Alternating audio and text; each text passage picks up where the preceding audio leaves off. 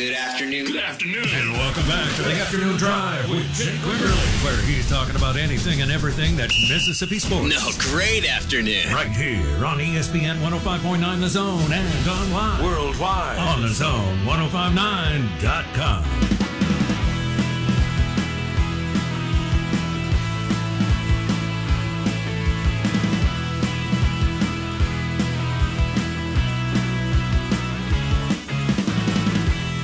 Taking you to our Monday, brought to you by Cowboy Maloney's. Make your house a home today with Cowboy Maloney's. 13 locations in the state of Mississippi. CowboyMaloney's.com. Chris Landry, segment number two on a Monday going around the league. That is the SEC. Chris, we got, uh, we've talked about some of these teams, but Tennessee gets a big win. Uh, you know, no surprises. They showed against Akron.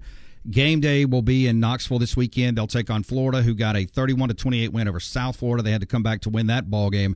Um, yeah, it's been a long time since we've seen it. You know, some national appeal on Florida and Tennessee.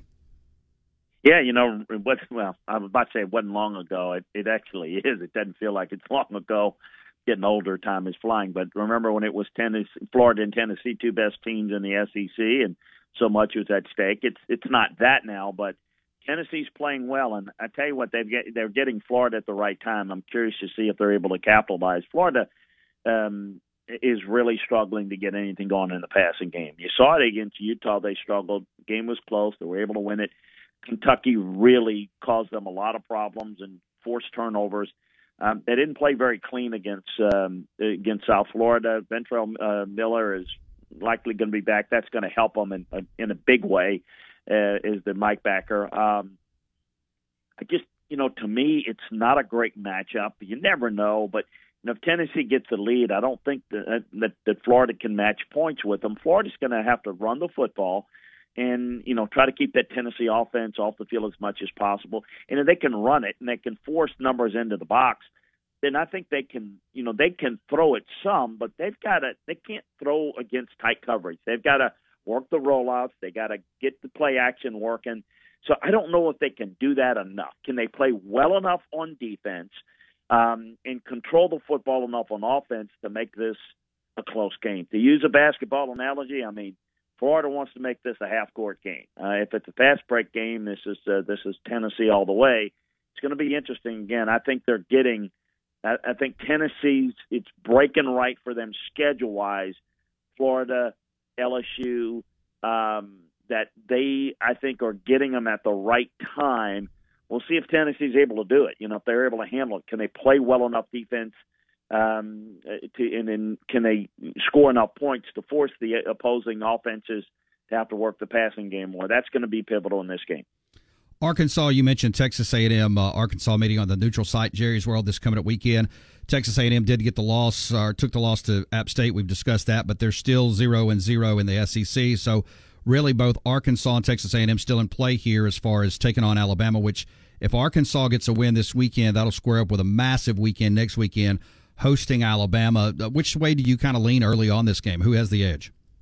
Well, Arkansas is really muscled this A&M team.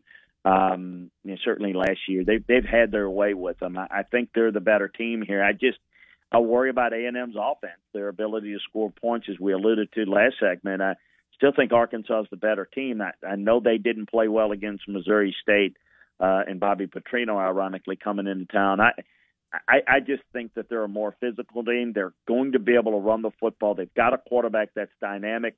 All things that A&M is lacking at this point. So again, I, I don't look back as you know. I kind of thought A&M would respond against Miami. I just think Arkansas is better, and they probably beat A&M. I just don't. I haven't seen enough out of this A&M offense. The quarterback play, enough in the passing game to feel that they're going to threaten Arkansas enough. So, uh, and by the way, let's get that game home and home. Get it out of Jerry World. I don't know if you agree, but I I. I love these. Uh, I love these uh, home games. It wouldn't it be great at Kyle Field and then in um, you know uh, in, in in Fayetteville? I just uh, but anyway, uh, be that as it may.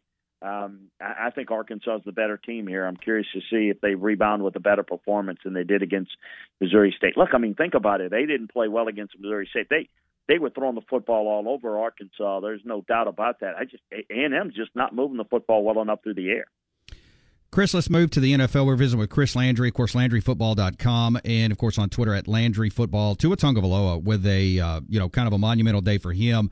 The way that he played yesterday, uh, you know, for the Miami Dolphins, they get a big win over the Baltimore Ravens in a, a high scoring affair. I figured that would have been a lower scoring affair. That was you know that's what I get for figuring. But is are we starting to see Tua reap the benefits of the new coaching? Uh, from as they call him Miami Mike. Uh, obviously, he's got two really, really dynamic playmakers uh, are we starting to see Tua Tagovailoa and what we thought we could see from him?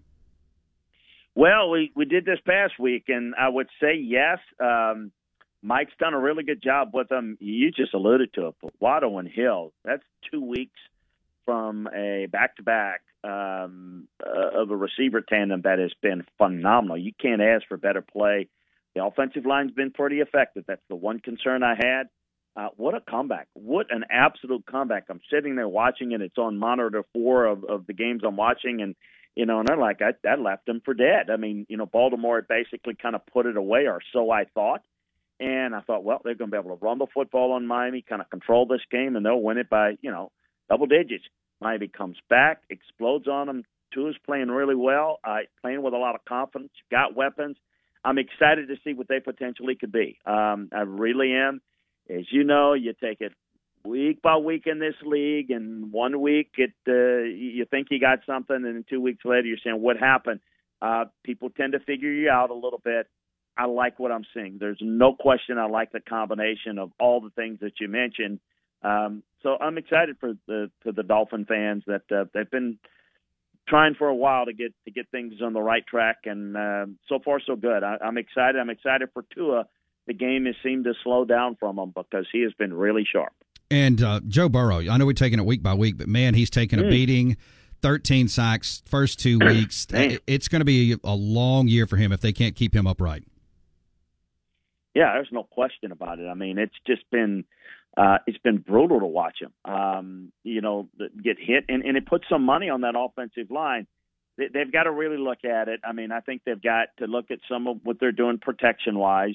They're getting a lot of free runners that are hitting him. Um, look, he's a tough guy. He's gonna, but but they've got to step up, and you know, a lot of it maybe, um, you know, just it, it, it it's just real simple and obvious to say, well, hangover and all that. But you know, it's what it really is. You have a short off season. You you you tend to maybe think you're a little bit better. You think you've got things figured out, and you don't ever have anything. I've spent so many years in this league, Jake. You never have it figured out. If you're not constantly on your toes, um, you, you're you're going to fall behind very quickly. They they were sharp last year because they maximized everything that they had, and you're seeing how fragile this league is to where they, they're not a dominant team. They just really got better and better as the year went along, and right now they're not playing with confidence. I think they need to again shore up protection schemes a little better, get the running game going because you can't run the football and they can tee off on Joe Burrow he won't last the year, and it's going to be a disastrous year, and they could just fall out of the playoff race. I don't think that's going to happen.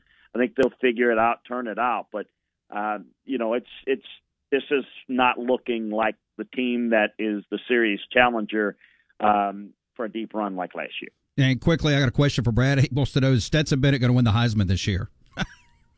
Uh, a little early. You know what? It, it's the games in November, the ones we remember. I can hear about all the Heisman questions or years and years about how this guy's going to win it in September. And no one ever does. Stay tuned. All those guys that are playing well are in the mix, but it's those big games at the end of the year. But it wouldn't shock me if he's in the mix. Chris Landry, find him at LandryFootball.com. Also on Twitter at LandryFootball every Monday, 4 to 4.30 right here on the afternoon drive. Chris, always appreciate your time. Look, we'll get together uh, next week. It's another great week coming our way. Yeah, look forward to it. Thanks a bunch.